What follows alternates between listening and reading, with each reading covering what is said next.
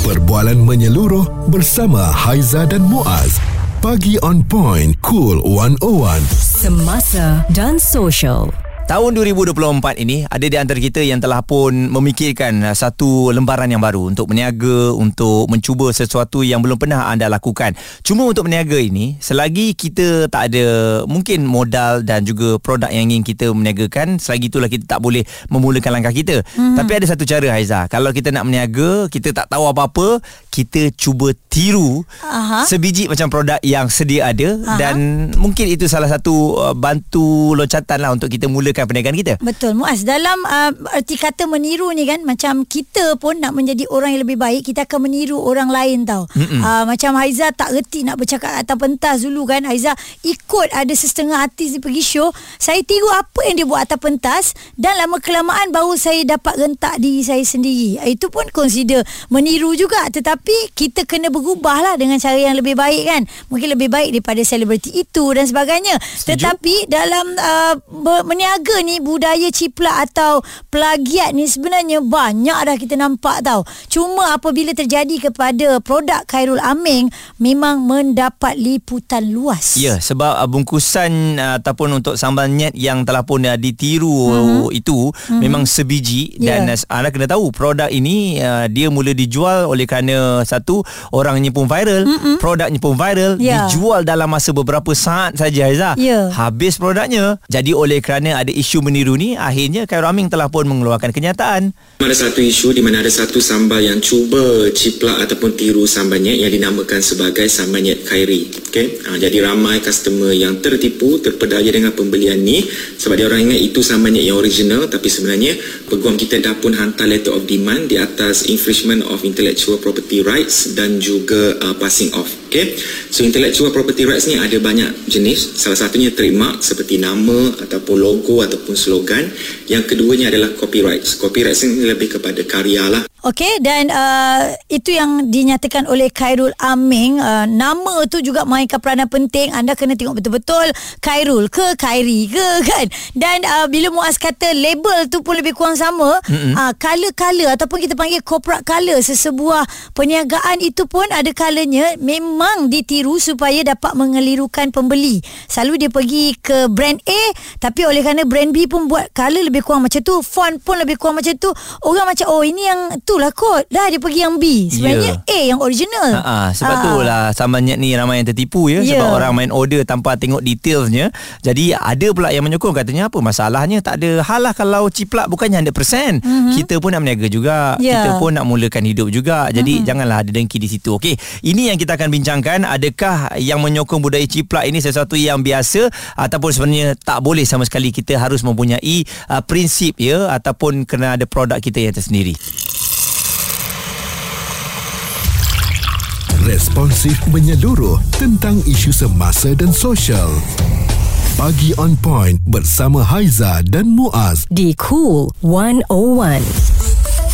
Cetak rompak, meniru, plagiat, apa lagi? Ini adalah budaya-budaya yang kita dah lihat daripada zaman dulu. Ciplak ya. Mm-hmm. Dan uh, yang terbaru di Cool 101 semasa dan sosial pagi on point kita kongsikan ada yang menyokong budaya ciplak dan plagiat ni Muaz. Okey. Bila kita cakap pasal uh, satu perkongsian Khairi yang mm-hmm. mana dia ni buat sambal seketul uh, seperti sambal nyet Khairul Aming. Mm-mm. Nama pun kita dah confuse dia Khairi yang ni Khairul uh, warna apa sambal tu punya label pun sama bekas pun sama Ya, Ha. ha. jadi um, yang buat orang marah sebab bila dia membalas dalam uh, apa di media sosial Ya. untuk pembeli tu, balasnya tu seolah-olah yes, dia itulah sambal nyet kan. Ha-ha. Padahal dia tak bagi tahu "Wah, kami ni sambal yang lain tapi terima kasihlah beli bersama dengan kami. Ha-ha. Sepatutnya macam tu. Dan satu lagi kalau untuk talent ni, selalunya pernah satu zaman dulu Hmm. Datuk Seri Siti Nurhaliza ramai yang mengatakan ramai artis yang nak cuba ciplak nak tiru uh, gaya dia. Asal keluar je penyanyi ni kata ah ni macam Datuk Siti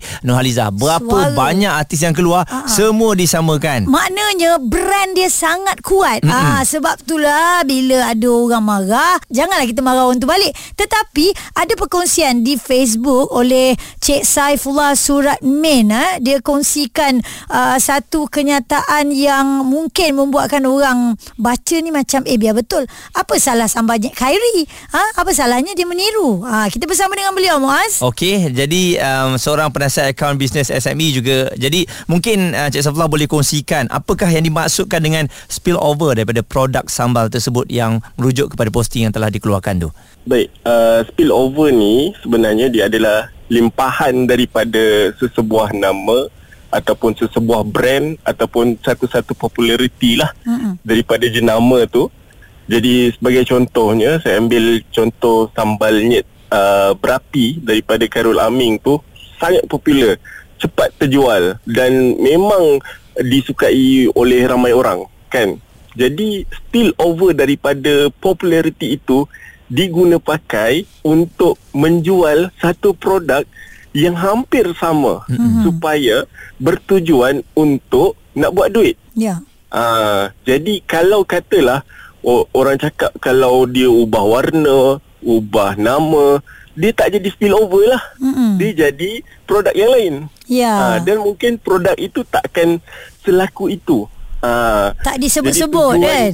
Betul. Jadi tujuannya sebenarnya memang untuk mengelirukan pengguna. Uh, dan dia memang tiru bulat-bulat hanya beza kairi dan berapi saja. Hmm. Jadi kalau katalah sambal nyot uh, kairi ke kan? Ha-ha. Jadi kalau kata sambal nyot kairi, orang takkan uh, spill over tu takkan berlaku hmm. sebab dia tak mengelirukan.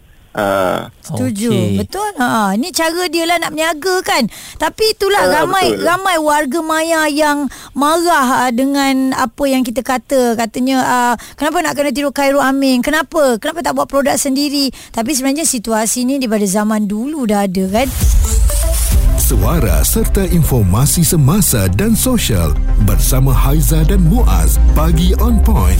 Cool 101. Isu mengenai budaya ciplak ya ataupun pelagiat ini memang menjadi satu isu global di mana sajalah kalau ada sesuatu produk uh, yang popular pastinya akan ada yang mengikutnya itu yang kita bincangkan di Cool 101 pagi on point termasuklah sambal nyet yang memang begitu popular lah kan Haiza Betul. tapi hebatnya sambal popular ni sampai Saya pun ada sama terbeli. ha, kan uh, sampai ada yang nak tiru sampai orang yang tiru tu kena marah Ah. dahsyatnya tu kan Ya. orang tu jual produk je tapi siapa kacau produk tu turut dia marah juga tu Ha, sebab tu kita kata kekuatan brand tu sangat penting. Brand Khairul Aming tu Mm-mm. jangan sesiapa tiru. Dia buat masak-masak, orang lain buat juga benda masak-masak kat Instagram. Orang tu pun kena marah. Ya. Alah tiru Khairul Aming. Dah pula dahsyat. orang tu pandai masak juga kan.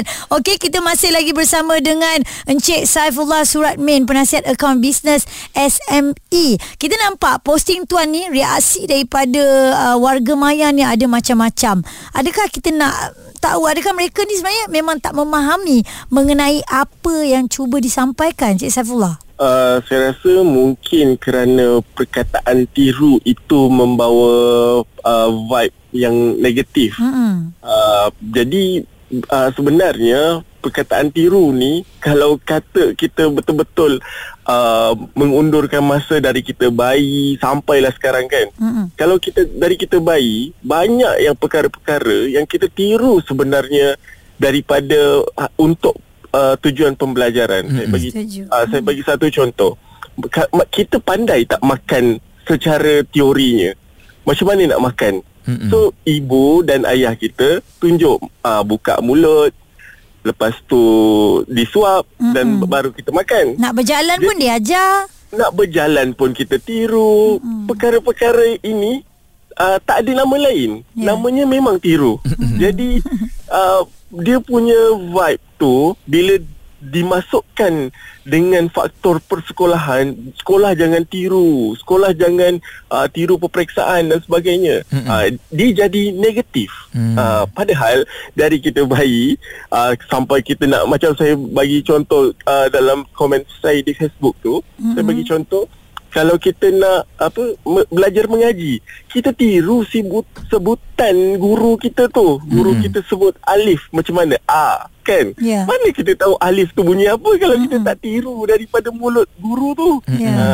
Jadi dia di sini dia meniru untuk dia nak uh, meniaga dan mungkin akan kembangkan dengan lebih baik lah kot. Di mana di mana silapnya Ha, yang kita si nampak? Ni, Ha. ha.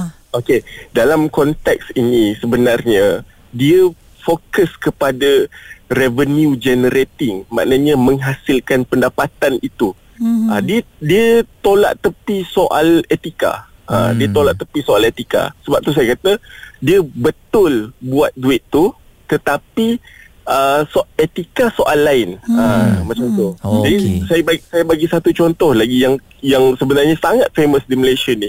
Uh, contohnya kalau di pasar malam ya tuan-tuan dan puan-puan kalau di pasar malam kita kita tengok ada baju Upin dan Ipin, ada baju Meka Mato, ada baju Banyak. Semua brand. kartun lah dia. Boboiboy. Dan itu pun tak dibayar lesennya dan kan? itu tak dibayar lesen kepada Monster, tak dibayar pada pemilik-pemiliknya lah. Mm-mm. Tapi adakah mereka buat duit? Mereka memang buat duit. Ah. Hasil daripada spill over uh, br- uh, brand dan juga kartun-kartun itu kan. Ah, ah. Dan Cik Saifullah Yang Ya. membeli tu tak terfikir pula original ke tidak Dia beli je eh Yang mana dia mampu lah kot. ha. Uh, sebab ini ini adalah cerita tentang buat duitnya. Ya Okey Mm-mm. Jadi Itulah pokoknya isu Kiranya dalam persoalan ini Walaupun kita dah patternkan Apa saja produk-produk kita tu Maksudnya kalau kita nak ambil tindakan seterusnya Bolehlah sebab kita dah patternkan eh? Ataupun kalau Benar. macam Kalau kita nampak benda ni kecil je ah, Lantak lah Itu mungkin rezeki dia Ada yang berfikiran sebegitu sebenarnya tindakan Khairul Aming tu betul Ya. kerana uh, dia sud, uh, dalam uh, apa sambal nyet Khairi tu Hmm. sebenarnya dia ada intention untuk nak mengelirukan. Ya Uh, dia ada inten- dia seben- dia tak boleh dinafikan dia memang ada intention nak Itu mengelirukan. tujuannya ha.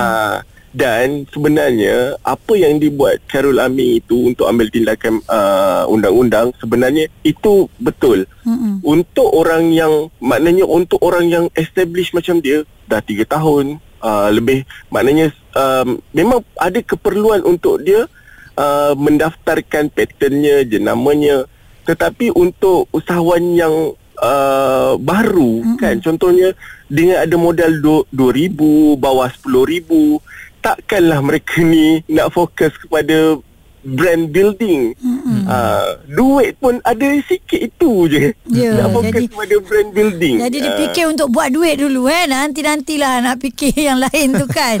Ah, ah. betul Jadi Cik Saifullah Suratmin Penasihat Akaun Bisnes SME Berkongsikan dengan kita. Itu pandangan beliau lah. Ya, banyak-banyak yang tersalah fikir dengan apa yang dia kongsikan tu. Bila ada penjelasan yang bercakap sebegini, mm-hmm. rasanya lebih jelas lah kot dia. Perbualan menyeluruh bersama Haiza dan Muaz. Pagi on point, cool 101. Semasa dan social. Kita bawa kisah tentang sambal nyet Khairul Aming tu yang ditiru sebulat-bulatnya oleh Khairi. Uh, Khairi apa saya tak tahu. Yang ni Khairul Aming tu Khairi apa tak tahu. Tetapi sama, label sama, warna sama, botol pun sama dan membuatkan netizen marah. Oh. Ah, betapa besarnya jenama Khairul Aming itu. Okey dan uh, masalahnya sekarang siapa suruh anda beli tu tak baca betul-betul? Ah. Anda nampak sambalnya warna merah, anda pergi beli. Eh, laporannya oh ni sambal orang lain. Salah siapa sebenarnya? Cuba Ah, tengok betul. jadi orang- Salah anda ke salah peniaga tu? Orang yang buat marketing ni hebat lah. Ah, dia dia, dah, pandai. dia dah dapat dah manipulate uh, anda sebagai pengguna. Okey, kita nak dengar pandangan daripada Cik Jais yang berada di Putrajaya ni uh, tentang plagiat ataupun budaya ciplak ni. Bagaimana? pada pandangan saya ya, ini bukan isu uh, uh, plagiat atau tiruan semata-mata Mm-mm. Tetapi ini sebenarnya juga ada isu mengambil kesempatan ya Ya, yeah, betul. ini kesempatan di atas populariti yang ada ya uh, dan ini sebenarnya memberikan kesan yang buruk impak uh, yang buruk juga kepada uh, bisnes Khairul Aming Hmm. Itulah uh, apa uh, kita ada akta-akta seperti uh, copyright, patent, MSTP dan sebagainya Mm-mm. untuk melindungi owner asal ni. Dalam Betul. ini kalau Amin punya uh, bisnes lah Mm-mm. Uh, ataupun warga maya yang lain ada yang uh, uh, berfikiran positif yang mengatakan uh, bahawa ini sebenarnya boleh ke boleh tiruan ni boleh untuk membantu. Itu dilihat daripada sudut si Khairi ni. Hmm. uh, Khairul Amin ni kita kena pelihara dia punya bisnes dia. Ya. dan Ha. apa yang uh, Khairi telah buat ni diperasan uh, dia telah memberi kesan yang buruk ya kepada bisnes Khairul Amin ni. Kerana Khairul Amin saya percaya nak nak buat uh, sambal nyet ni bukannya senang. Ya. Betul ya dan kualitinya pun Marketing dijaga. Dia dia punya uh, corak-corak dia punya package tu secara kecil semua pun dia perlu diambil kira. Tiba-tiba si Khairi datang terus dia nak uh, ambil dan uh, tanpa segan silu terus uh, uh, mem, uh, mengiklankannya di uh, di media ataupun di uh, Shopee dan sebagainya Mm-mm. dan uh, sudah tentulah si uh, Khairul Amin akan marah. Saya pun macam tu akan marah juga. Ya, betul. Jadi ini hmm. saya cadangkanlah kepada Khairi kalau Khairi boleh dengar patutnya dia perlu minta permission ya Hmm. kerana apa yang dia dia lakukan dia meniru dan mengambil kesempatan patutnya dia meng- kebenaran dulu permission daripada Khairul Amin kalau dia nak ambil Ya. kecil-kecil pun ya hmm. uh, uh, uh, pe- uh, perkara yang dia ambil daripada uh, Khair, uh, Khairul Amin punya produk Okey. Mm-mm. Pandangan Cik Jaiz Tapi kan Kalau katanya Minta permission Saya Mm-mm. rasa uh, Tak dapat kebenaran Sekiranya Memang betul-betul nak meniru Melainkan Kalaulah Khairul Aming Mm-mm. Dia boleh supply sambal tu Kepada orang lain Nak berniaga Tetapi orang tu pakai jenama lain Ya ataupun um, warna tu kenapa dia tak guna je sambal nyot berwarna biru contohnya. Memang botol tu biar lain. S- sambal- kalau kalau betul-betul nak berniaga lah. Ah, sambal letak biru tak boleh. Tak boleh? Ha, sebab sambal memang merah pedas. Merah jambu? Tak boleh. Ah. Kalau dia letak hijau mungkin boleh sebab sambal Ada sambal hijau, memang eh? betul cili ada hijau dan ada merah. Ha, jadi ini memang uh, saya rasa niatnya uh, sama ada memang nak promotekan produk dia ataupun memang nak bagi semua orang nampak apa yang dia ada. saya rasa kalau dia letak sambal nyot kan Hmm. pun orang akan buka mata beli orang takkan marah sebab dia letak nyot. Ah, Okey, jadi Ah. tindakan akan dikenakan dan uh, selepas ini ada dua je lah mengaku salah dan juga minta maaf lah.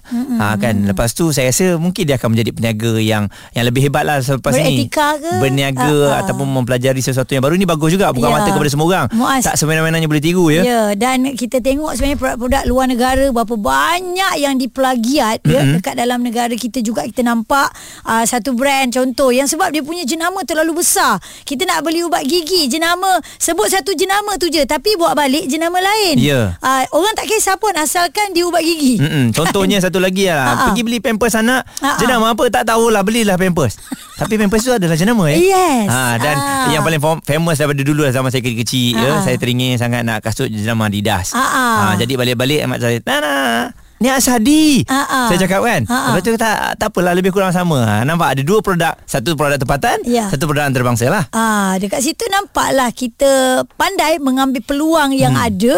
Cumanya jangan terlalu ataupun terlampau sangat uh, dekat-dekat dengan jenama yang asal tu. Mm-mm. Tapi nak kata apa? Orang berniaga macam-macam benda. Yelah. Dia nak buat supaya dapat manipulate keadaan dan mengelirukan pengguna. Tapi anda kena tahu eh semua benda tu dah dipatenkan. Ya. Kalau anda tiru betul-betul uh, takut nanti saman akan datang kepada anda lah. Mm-hmm. Sebab uh, yelah benda ni memang harus dipelihara lah sebab tu adalah produk kita.